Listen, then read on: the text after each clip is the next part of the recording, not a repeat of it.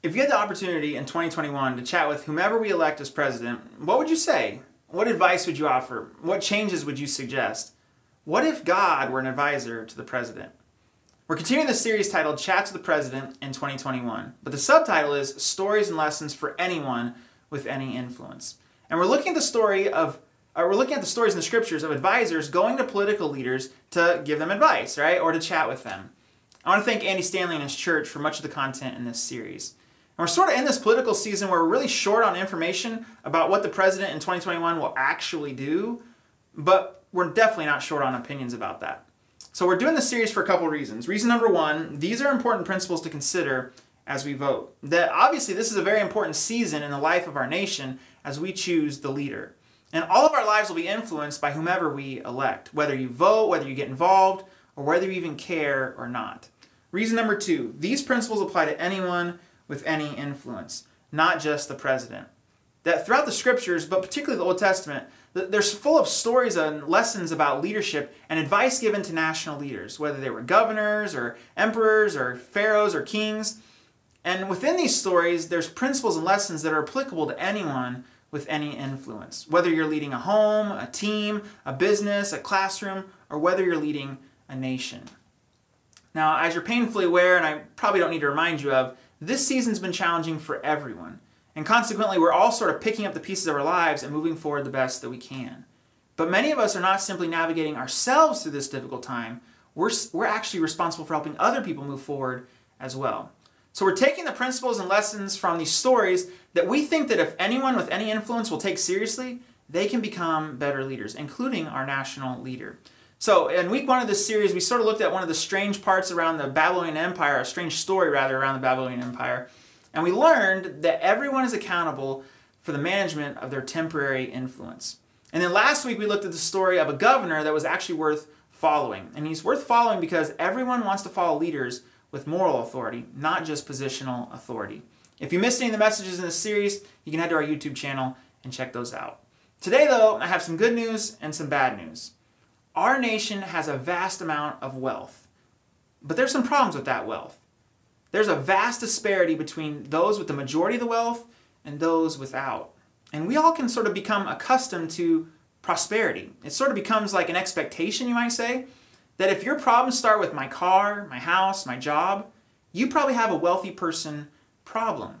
That when gas prices go up and we complain, and many times rightfully so, it's because we have a car, right? That I don't know how many of you have actually thanked God for your car in the last year. I would probably say not many. That in America we sort of just have cars, but in other parts of the world, people don't have cars. But when you and I have too much of anything, we have the tendency to become undisciplined and not grateful. And I think part of the reason that we have that tendency to become undisciplined and not grateful is because we have too much resources. We have too much of that stuff. So, a question for discussion. How do you tend to respond when you have an excess of resources? Whether that's discretionary income, free time, food, etc., whatever. Do you notice yourself tending to be more generous or selfish? Do you tend to notice yourself being more disciplined or less disciplined? There's an interesting leader leading during prosperous times that change rather quickly. This leader was a pharaoh in Egypt. Now, we aren't exactly sure which pharaoh it was in Egypt, but this pharaoh was leading during times of incredible wealth and prosperity, mostly due to exporting lots of grain and an abundance of cattle. But something happens, and this leader realizes he needs to start preparing the people for changes heading into the future. But in preparing the, pe- in preparing the people, he realizes he probably will become an unpopular leader. And his decisions won't really make any sense, and he really can't explain them to the people because they'll just think he's crazy. The other character in this story is someone you might be a little bit more familiar with, Joseph. Now, this isn't Joseph and Mary um, from Jesus' parents. This is Joseph hundreds of years before Jesus. Joseph is the great grandson of Abraham. Abraham had a son named Isaac. Isaac had two sons named Jacob and Esau. And Jacob had many sons, one of which was Joseph.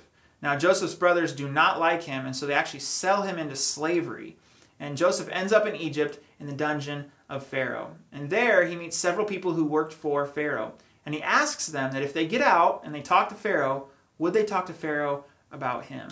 Now, one of those people, the cupbearer, actually does get out and is restored to Pharaoh.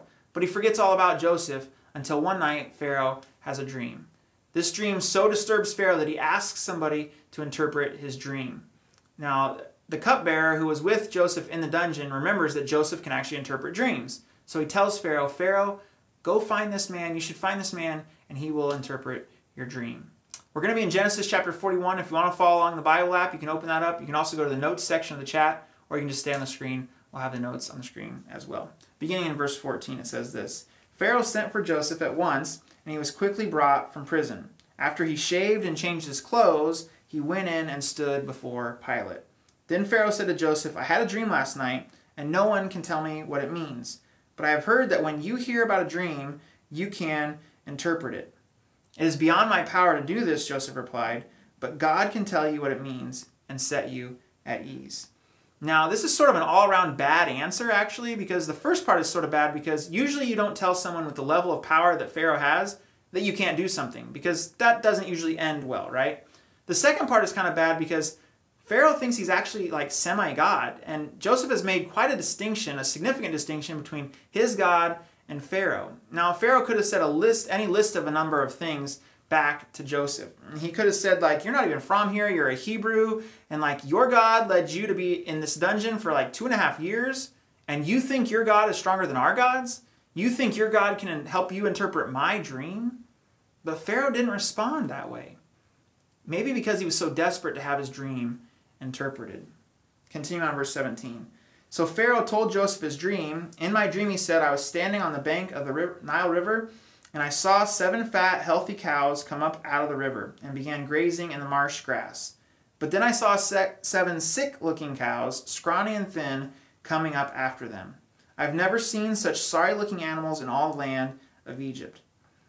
These thin, scrawny cows ate the seven fat cows, but afterwards you wouldn't have known it for they were still as thin and scrawny as before. Then I woke up.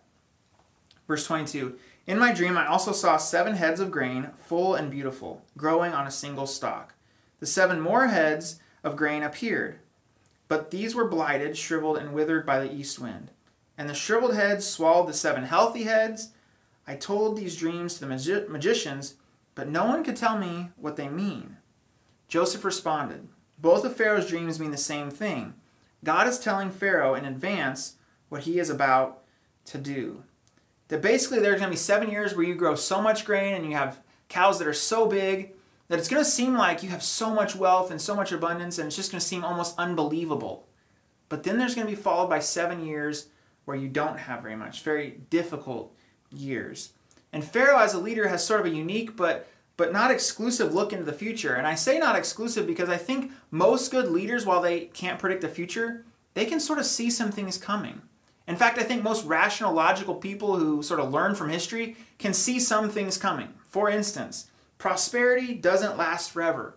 In fact, nothing on this earth lasts forever, right? All nations, kingdoms, and empires eventually come to an end. And at this point, every leader sort of has a choice. Are they going to spend some resources now to prepare for the future? Or are they going to ignore what they see in the future to enjoy the present? Continuing on. Now Pharaoh's going to hear what the future holds. Verse 29. The next seven years will be a period of great prosperity throughout the land of Egypt. But afterwards there will be seven years of famine, so great that all the prosperity will be forgotten in Egypt. Famine will destroy the land. This famine will be so severe that even the memory of the good years will be erased. Like it's going to be so great, but then it's going to be so bad that nobody's going to remember the seven good years. Like Pharaoh, like it's going to be so bad that nobody's probably going to remember how good it was under your leadership. And now Joseph is sort of getting into the place where he's doing more than just interpreting dreams. He's sort of giving advice, and he basically says, "Here's what I think you should do." And again, at this point, Pharaoh has another choice. Is he going to use some resources and spend some resources now to prepare for the future? Or is he going to just ignore what he sees in the future to enjoy the present? Continuing on verse 33. Therefore, Pharaoh should find an intelligent and wise man and put him in charge of the entire land of Egypt. Then Pharaoh should appoint supervisors over the land and let them collect one fifth of all the crops during the seven good years. Now, you should know at this point that Egypt probably had a, a, a grain tax of about 10%. Now, we're not exactly sure if Joseph meant you should add 20% to that 10%, totaling 30%, or if you should just raise the level from 10% up to 20%. But Joseph basically says as soon as the abundance begins, you need to start saving and storing grain. That at the time when people think about it the least, you need to start. That at the time when you are going to have so much, you need to be disciplined. At the time when there are so many opportunities, you need to be strategic. And at the time when you're tempted um, to enjoy the present, you need to look to the future. And Pharaoh's probably thinking about those people that are paying the 10% that are not going to be paying more. Well, they probably don't like paying the 10%, so they're probably not going to like paying the 10 to 20% more on top of that. And so Joseph, Pharaoh's thinking about those people. And they're not going to want to do that because in years of abundance, people, nations, leaders don't want to prepare for the future. They generally don't save for the future. We know we should, we know it makes sense on paper, but we don't, and usually it's because we're not disciplined. Continuing on verse 35. Have them gather all the food produced in the good years that are just ahead and bring it to Pharaoh's storehouses. Store it away and guard it so there will be food in the cities. That way there will be enough to eat when the seven years of famine come to the land of Egypt. Otherwise, this famine will destroy the land.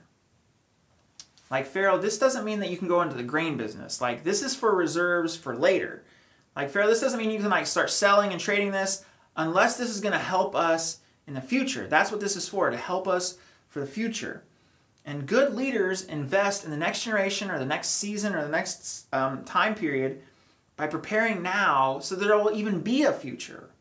That Pharaoh, if you're going to lead your country through this crisis, you're going to have to start thinking as if the future is now and make hard and necessary decisions. That you can't make decisions now based on what you see right now. You're going to have to make some difficult decisions as if the future is now, because in many ways, the future is right now. Verse 37 Joseph's suggestions were well received by Pharaoh and his officials. then Pharaoh said to Joseph, Since God has revealed the meaning of the dreams to you, clearly no one else is as intelligent or wise as you are. Pharaoh said to Joseph, I hereby put you in charge of the entire land of Egypt. Like, talk about a promotion, right? Like, Joseph's only been out of the dungeon for about 20 minutes by this point, and Pharaoh's gonna, like, gonna introduce him in this promotion, and he probably had to look over him and say, like, what was your name again? Like, had to get his name. And it would be so interesting to look at and, and hear the thoughts of the people who were in line for this promotion. But Pharaoh sees how massive of a job this is, and so he decides to put the best person on the job. He doesn't look to who he owes favors to or to his family or to his cabinet, who's a logical next person in line for this promotion. He looks to who the best person is, and the best person at this point seems to be Joseph because he's someone who can read the situation and help the nation make changes to deal with the crisis. And Joseph, uh, again, he can sort of interpret the situation in light of what the future seems to hold, and he has real quickly come up with a very wise plan for how to address the crisis. And yet, on so many levels, Joseph is an outsider to Egypt. He's just a slave from the dungeon. Like, there were so many reasons that Pharaoh should have chosen an insider for this massively important task. And yet, Pharaoh picks the person who, he's, who he thinks can see what is coming and can make the necessary changes. Continue on verse 46. He was 30 years old when he began serving Joseph in the court of Pharaoh, the king of Egypt. And when Joseph left Pharaoh's presence, he inspected the entire land of Egypt. And Pharaoh didn't let personal prejudice, among many other things, blind his judgment and blind him from wise advice. We're continuing on in verse 47. As predicted, for seven years the land produced bumper crops. During those years, Joseph gathered all the crops grown in Egypt and stored the grain from the surrounding fields in the cities. He piled up huge amounts of grain, like sand on the seashore. And finally, he stopped keeping records because there was too much to measure. And it's sort of easy to wonder what were the people thinking when they were gathering and saving all this grain? Like, isn't this just like storing air? Isn't this just like storing water from the Nile River? Like, what is this even all about? Why are we even doing all this? Don't we have more than we'll ever need? Continues on verse 53. At last, the seven years of bumper crops throughout the land of Egypt came to an end. Then the seven years of famine began, just as Joseph predicted. The famine also struck all the surrounding countries, but throughout Egypt there was plenty of food. Eventually, however, the famine spread throughout the land of Egypt as well. And when the people cried out to Pharaoh for food, he told them, Go to eat, eat or go to Joseph and do whatever he tells you. Like, isn't that amazing? That's kind of amazing that, that Pharaoh would say that. Verse 56 So, with severe famine everywhere, Joseph opened up the storehouses and distributed grain to the Egyptians, for the famine was severe throughout the land. Verse 57 And people from all around came to Egypt to buy grain from Joseph because the famine was severe throughout the world. That Egypt sort of became a central part of the world again to help the world. And why? Because Egypt made tough and wise decisions about the future, that they prepared in prosperous times for non prosperous times. Now, we aren't exactly sure, but it's possible that the seven years of prosperity were for the surrounding regions as well, since the seven years of famine seemed to be included for everyone. Mm, either way, the other nations were not prepared for what was happening with the famine. And maybe they weren't prepared because they didn't make the adjustments necessary with the obvious view that something was going to happen eventually. Or maybe they had a leader who, who traded what they needed in the future for what he wanted now. But whatever the reason is, these nations came to Egypt because Egypt made the tough decisions about the future, looking towards the future. Um, and really, that was thanks to God showing them. So the Egyptians, along with all the other surrounding regions, are super thankful for Joseph and Pharaoh's actions. Uh, chapter 27 or 47, verse 25 says this: "You you have saved our lives," they exclaimed. "May it please you, my lord, to let us be Pharaoh's servants." Like you did the difficult thing to prepare us for what you knew was coming, and while we might not have liked that extra tax, your actions saved our lives. Now, there are some huge differences between a pharaoh and a U.S. president. I get that. Uh, pharaohs weren't elected. Pharaohs didn't have to work through Congress. Like they could just meet with themselves and make a decision. That's kind of it. But I think there are some principles to take from this story that can apply to us and our president in 2021. Um, some of the more important ones uh, number one, leaders need to do what's wise even if they lose public approval. Now, we don't know for sure that Pharaoh lost public approval, but raising taxes that much probably lost some approval, right? Okay. Number two, when faced with a crisis, leaders do what is best for the people. Even if what's best for the people is the people don't like that thing, or you don't do what's best for the leader, you do what's best for the people. And he wasn't trying to please, and Joseph wasn't trying to please everyone in the moment, but he was trying to help lead the people into the future. And leaders lead with the future in mind, and leaders don't assume never ending prosperity. And here are a few more bipartisan jabs from this story of Pharaoh and Joseph. Pharaoh and Joseph taxed and saved. Taxed and saved. They didn't tax and spend, they didn't tax less and spend more. They taxed and they saved. Okay? He created a way, or Joseph and Pharaoh created a way for everyone to eat but also for everyone to contribute. You have to kind of go back and read a little bit more of that story for that part. Um, he was also, Pharaoh was also responsible to his nation, and he helped surrounding nations in their time of need. Both. He did both those things. He didn't let, Pharaoh didn't let personal prejudice blind him from wisdom. Because the Egyptians, again, they had no respect for the Hebrews, which was what Joseph was. The Hebrews were just herdsmen, and, and the Egyptians were farmers, and obviously Pharaoh was a royalty in that nation. They had, he had no reason to, to respect to respect Joseph.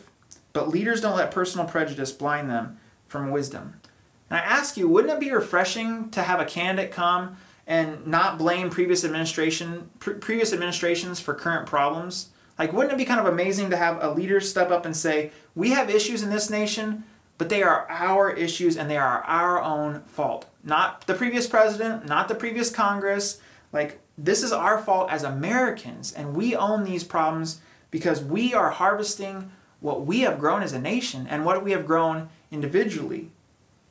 And there is a way out, but you might not like it. So come and vote for me. Like, wouldn't that be kind of amazing? But wouldn't you vote for a person like that? And I don't ask if that person exists because that'd be kind of an interesting question to consider, but would you even vote for that person? And I'm a little bit skeptical because what if that person existed, but they were from the other party. Like, would you vote for that person if they were from the opposite party? Because number three, leaders don't let personal prejudice blind them from wisdom. That being said, the chat that I think I would have with the president from this story actually is a little bit different. Leaders refuse to trade what we need in the future for what we want now. And what many of us want right now is comfort, security, continued prosperity, and those things aren't even necessarily bad. But right now, comfort is not available, it's only available rather to certain people based on investment accounts, based on skin color, based on education status, and on and on. And then looking at security and continued prosperity, the way that we know those things today will come at a cost in the future of the environment, of underpaid workers, of massive national and individual debt, and possibly those things will come at the expense of helping other countries in their time of need. That I wonder if we, along you know, as individuals and as a nation, like the Egyptians, need to make some difficult decisions regarding the future. And there are going to be some uncomfortable adjustments. But if we're willing to do that, we can prepare for the future. But we might need a leader who helps us with that. But those adjustments aren't going to be saving grain. That's not going to be what our adjustments are. Maybe our adjustments are looking to God for identity rather than looking to a political party, or rather than looking to culture to tell us what our identity is. Maybe our adjustments are looking at our resources to see if we are actually being generous or maybe we're just being selfish. And then remove the anchor clause from that statement. We need to make racial justice a priority in our country. Because leaders refuse to trade what we need in the future for what we want now. That this is the type of leader I think we need in the president for 2021 but this is also the type of leader we need in our homes, in our businesses, our work groups, our teams, our schools, and yes, even in our nation. Let me pray for us. Heavenly Father, thank you so much for um, these stories. Thank you for the story of Joseph. That's sort of an interesting story, and yet we see so many parallels to our modern life. God, would you please help us as um, people to maybe have a glimpse into the future like Joseph? that we could understand what the future might hold and what we might need to change and the adjustments that we might need to make in our own lives and the adjustments we need to make in our country. That God, we would be willing to look to the future and see what we need and make the hard decisions now. And that would be for us individually, but that would also be for our nation. And God, for this election cycle, and um, it just seems like everything is getting so ramped up and things are getting going. And some of us really don't like that, and others of us sort of enjoy this time.